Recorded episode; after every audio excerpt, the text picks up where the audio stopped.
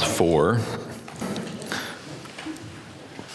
for anyone who is facing something impossible. Maybe you already have faced something impossible. Maybe you are facing something impossible. I have faced a lot of impossible things. Um, I have confronted sin in my life that seemed impossible to overcome. I have uh, dealt with relational fallout that I was confident was impossible to overcome. In fact, I was so confident I was ready to. That means get away.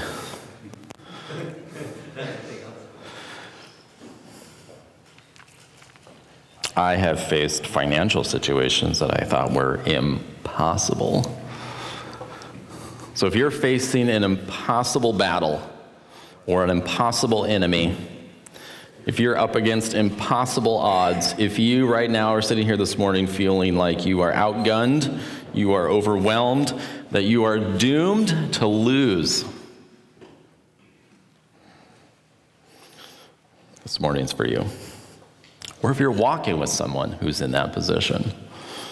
This morning will help equip you. Remember what happened last week?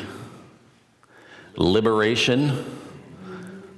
People didn't just walk out of Egypt, they were sent out of Egypt with the wealth of Egypt. So the people, after 430 years, which is a while, left bondage, headed towards freedom, headed towards the land of promise. So, this morning, uh, we're going to look at the story that's in Exodus 13 and 14. But there's some commentary. I'm so thankful every time that the, the, the narrative of Scripture gives us some commentary because the commentary in the Scripture is so insightful. There's a lot of times in the scripture, and I've said this before, something happens and we're supposed to make something out of what happened. We're supposed to understand what happened, but the story itself doesn't really tell us why it happened, and so we're left trying to sort through that, which is a great exercise. But when the when the when the story itself kind of gives us some insight into why things are happening, I really value that because it helps me. So this is where our story starts. Now, when Pharaoh, this is Exodus 13, 17. Now, when Pharaoh had let the people go, God did not lead them by the way of the land of the Philistines, even though it was near. Because God said the people might change their minds when they see war and return to Egypt. Therefore, God led the people around by way of the wilderness to the Red Sea. And the sons of Israel went up in battle formation from the land of Egypt. So, as they're exiting Egypt and they're headed east, promised land is east northeast. And instead, they go south, southeast. God looked at the people and he said, You know what? After the frogs, after the bugs, after the darkness, after the plagues, these people do not yet possess a capacity and a courage to go right into facing the enemies that are in front of them. So, let's take a detour.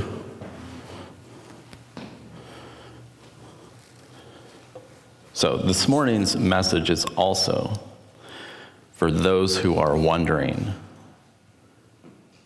why am I facing this battle now, at this stage of my life?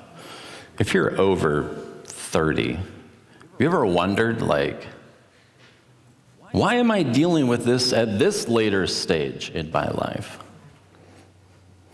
God says, no, they're not ready. If we send them there, it might cause a problem. So I want to make four observations as we go through this story. I'm going to make them as we go through. The first one is, is that God graciously accommodated Israel's unpreparedness.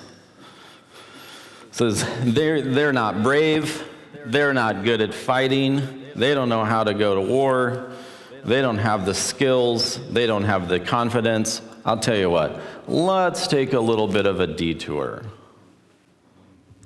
His concern for them is that they would see the battle in front of them, that they would lose heart, and that they would say, Nope, I can't do that.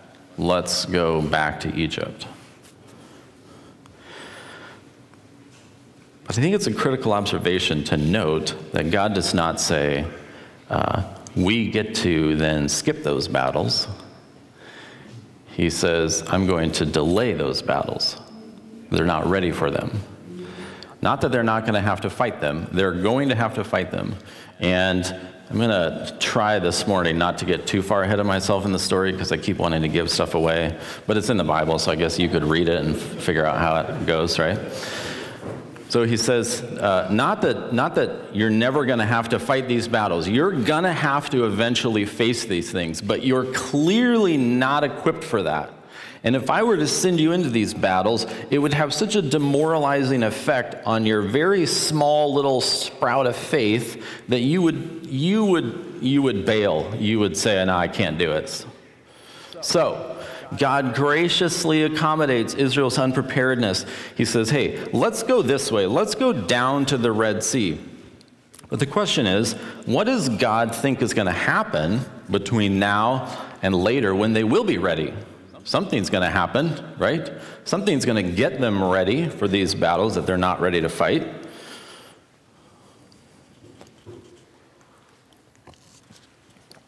Exodus 14, verse 4.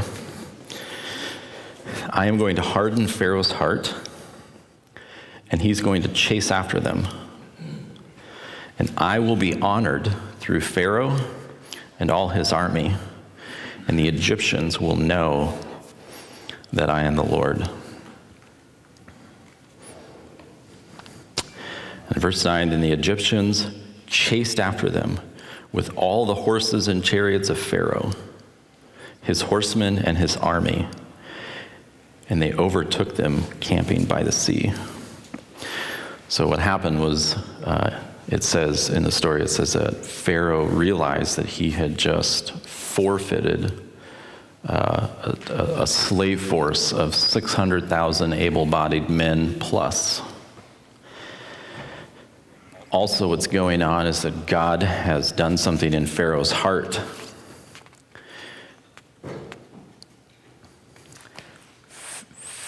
Pharaoh has essentially lost his mind. He says, We must now go and stop them from leaving. And so, Pharaoh, it says that he, he rousted his personal army of chariots, which was 600 chariots, plus his entire army. Now, keep in mind, Egypt is the lone superpower of the day. So it's the largest army on earth is now pursuing this unarmed, unequipped, inexperienced group of Israelites. And do you notice what God did?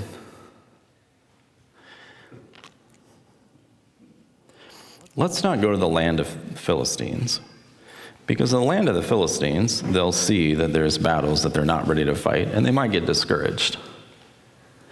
Let's wedge them against the Red Sea, where they have nowhere to go with Egypt hot on their tail. How is that a better scenario? My second observation God set up a showdown that only He could win.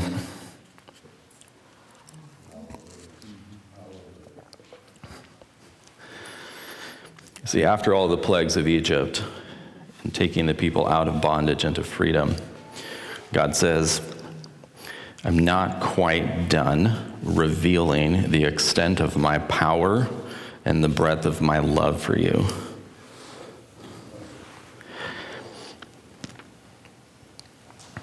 God set up a showdown only he could win. He says to his people, I'm going to give you a front row seat. You're going to see with your own eyes what I'm capable of, my capacity. I'm going to do what you cannot do. I actually see this frequently in the life of a believer that in the early stages of faith, they're so inept, so immature, so ill equipped. And immediately they face enemies where God says, No, I'm going to do this. I'm going to do this by my power. And God steps in. And I've, again, I've seen this a thousand times. God steps in and miraculously delivers someone from, from some, some enemy or battle that they've been facing, right? By his power, by his might. Not because there's not future battles that they're going to have to fight, but because God, on the onset, is making it clear, and he does this to the next generation. I don't know if you remember this, but with this generation, he says, I want to make it clear what I'm capable of before you go to fight the battles that are in front of you.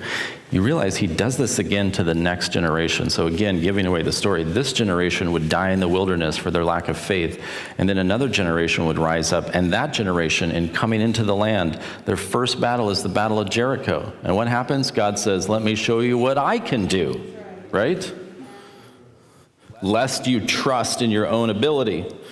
So God sets up a showdown. He wedges this people up against an ocean that they can't get across, right? There's nowhere to escape. They're locked in. Now the Egyptian army is hot on their tail, and he says, I'm going to prove my power and my care and concern for the Israelites. I've set this up exactly according to my plan. And the Israelites did not read the situation that way. And they said to Moses,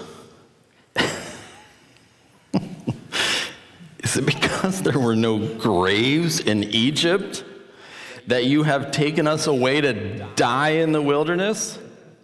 Why have you dealt with us in this way, bringing us out of Egypt? Is this not the word that we spoke to you in Egypt, saying, Leave us alone so that we may serve the Egyptians? For it would have been better for us to serve the Egyptians than to die in the wilderness. What a bunch of whiners.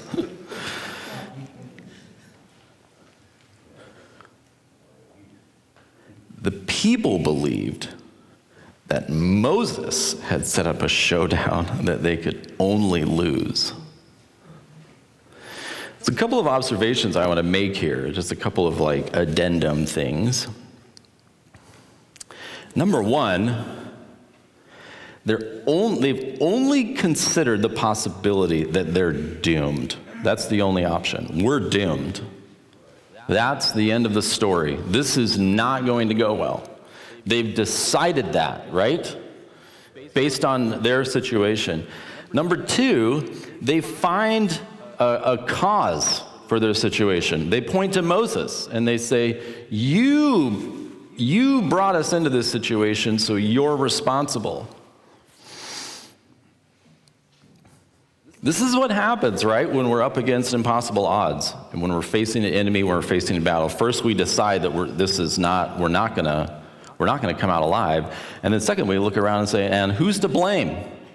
Who got us into this mess, right? And then third, they remind Moses of what they said before all of the plagues. Remember when, when, when Pharaoh cracked down on them? They said, Remember, we asked you to leave us alone and leave us in Egypt. What they're proving is exactly what I feel.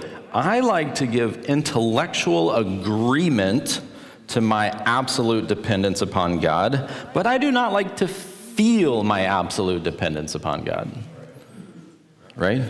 I get in a situation where I'm up against the Red Sea with, with Egypt hot on my tail, and I go, I do not like this one bit. This is going to end poorly. I should have never gone down this road. And you watch as people of faith who come up against what seems like an impossible enemy or an impossible battle, and immediately they go, This was a terrible idea following God and choosing to follow Him was a mistake. I'm out. Can't do it. It's too risky. The people believed that Moses had set up a showdown that they could only lose.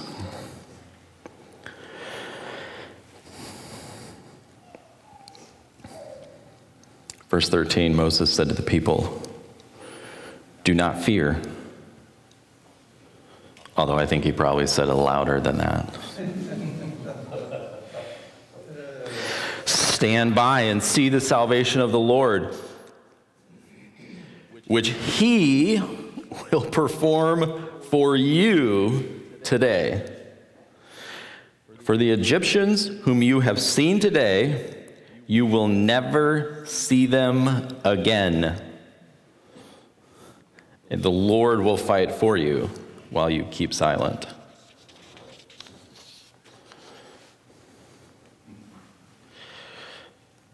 Which I almost take as Moses saying, the Lord's going to fight, and also you should be quiet.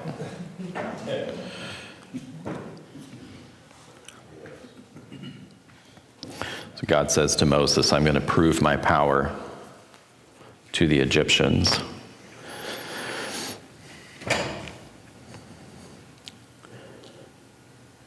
So, as the people are leaving Egypt, as they head out again towards the Red Sea, um, God revealed himself in a way then that then was consistent throughout their time in the wilderness, and that was that uh, God appeared, his presence appeared in the form of a, a pillar of smoke or a cloud during the daytime, and then as a pillar of fire by night. And it says that as the people were wedged up against the Red Sea and the Egyptian army is coming towards them, it says that that cloud moved around uh, behind their camp between them and the Egyptians. And the Egyptian army arrived to their location in the evening, and it says that that cloud prevented them from closing the distance through the night, that first night. The next morning, Moses stands up before the ocean that's in front of them. And God parts the sea and makes a pathway of dry land through the ocean. says that there was a wall of water on either side, and yet the people walked through on dry ground. And as the pillar smoke was lifted, again, the Egyptian army uh, uh, as a vessel for God to demonstrate his power. The Egyptian army, consumed by their just insane uh, anger, follow the Israelites into the Red Sea. And says that as they followed them into the Red Sea between the walls of water on dry ground, it says that God confused the chariots and the wheels started to slip and the chariots begin to swerve, and quickly the Egyptians realize, which, I mean, come on, guys, like, wake up. They realize there's more going on here than what meets the eye, right?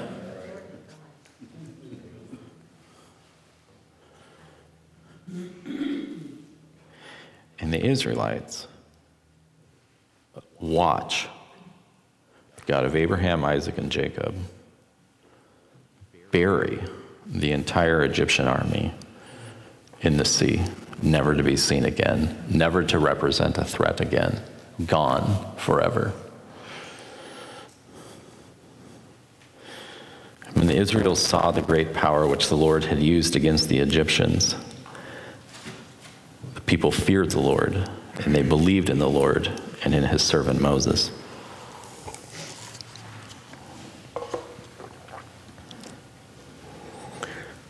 Final observation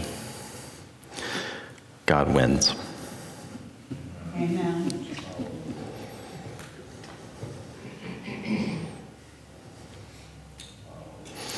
What are you up against? That is impossible. What is it that you're up against that has you feeling outgunned and overwhelmed and regretting your decision to say yes. Look at the situation. God's timing was perfect, His plan was perfect, His execution was perfect.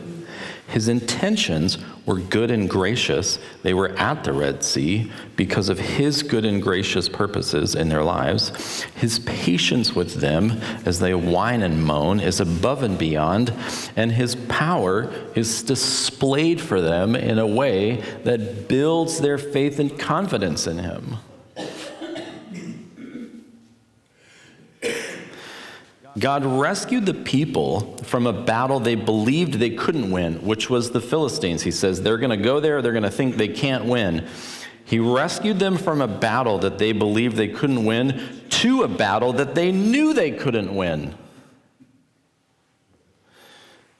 And God knew they couldn't win so that God could display his power and his people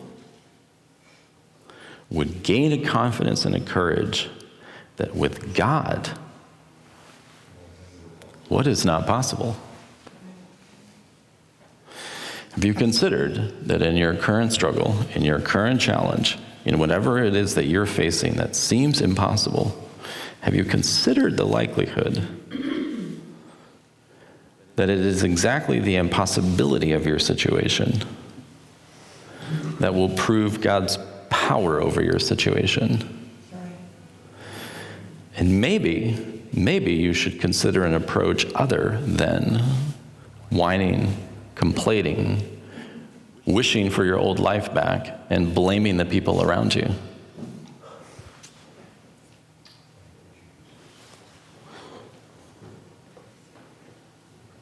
God says, that's going to be a tough one. Let's do an impossible one first.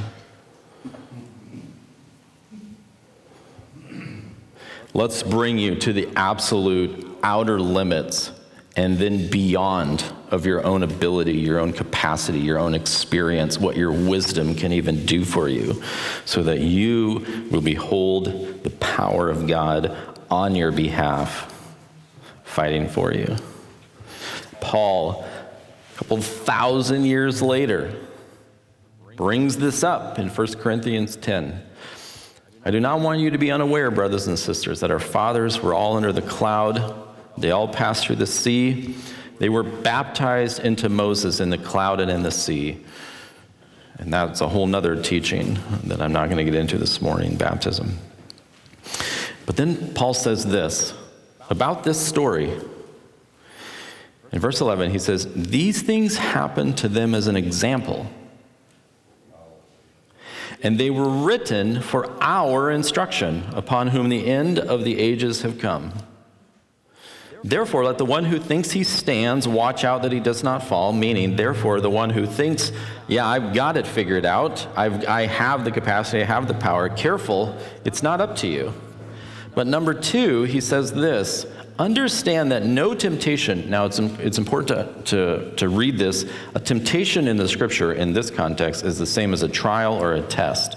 It's something that, that, that makes you want to abandon faith or question your faith. No temptation has overtaken you except something that is common to mankind, and God is faithful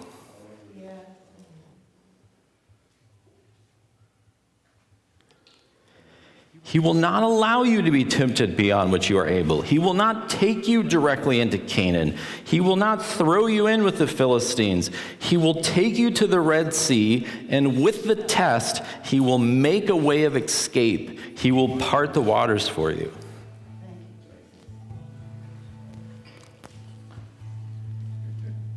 So that you can endure. Think it's unfortunate this passage has kind of fallen out of favor.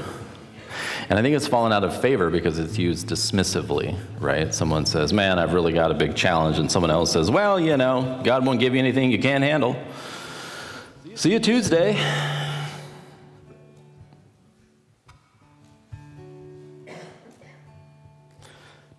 But God won't give you something that with His power and His might you cannot navigate. He doesn't say that the battle that you are facing won't feel like something that you can't handle. He doesn't say it won't be a battle that you feel like you're not ready to handle. He doesn't even say that you won't face battles that you don't want to handle. But if you believe that the battle that you're currently facing, whatever it is, whatever the enemy is, whatever the battle is, if you believe it is one that God cannot handle, then your God is not the God of Abraham, Isaac, and Jacob.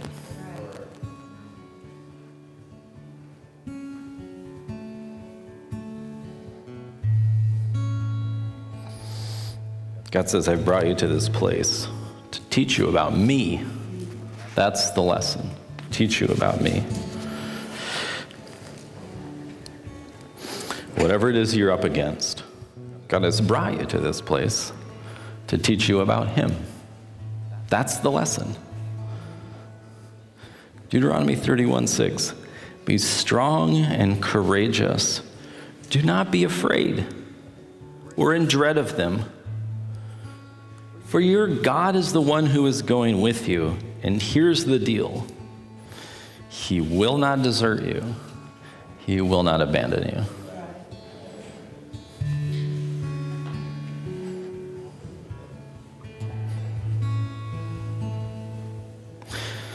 And I'll be honest, the longer I live, the more I realize that's a kindness that I don't deserve.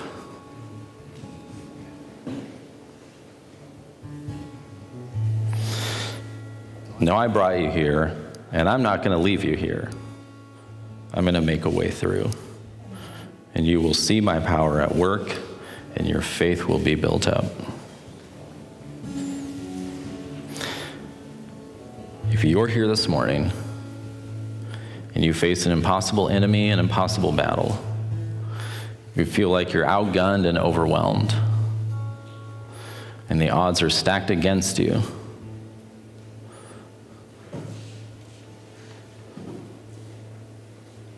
He will be faithful. He will fight for you. Reach out to Him. God, would you give us that grace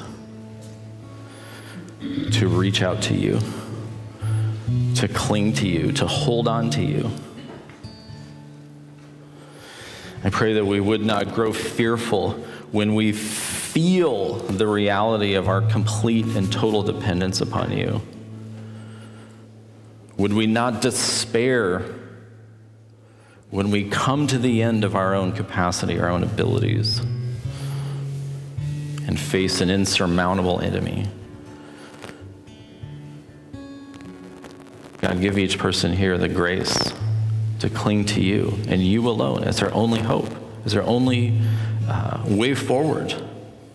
And not just to cling, but to cling with expectation, with anticipation, full of hope, expecting to see your power displayed. Give us that kind of faith.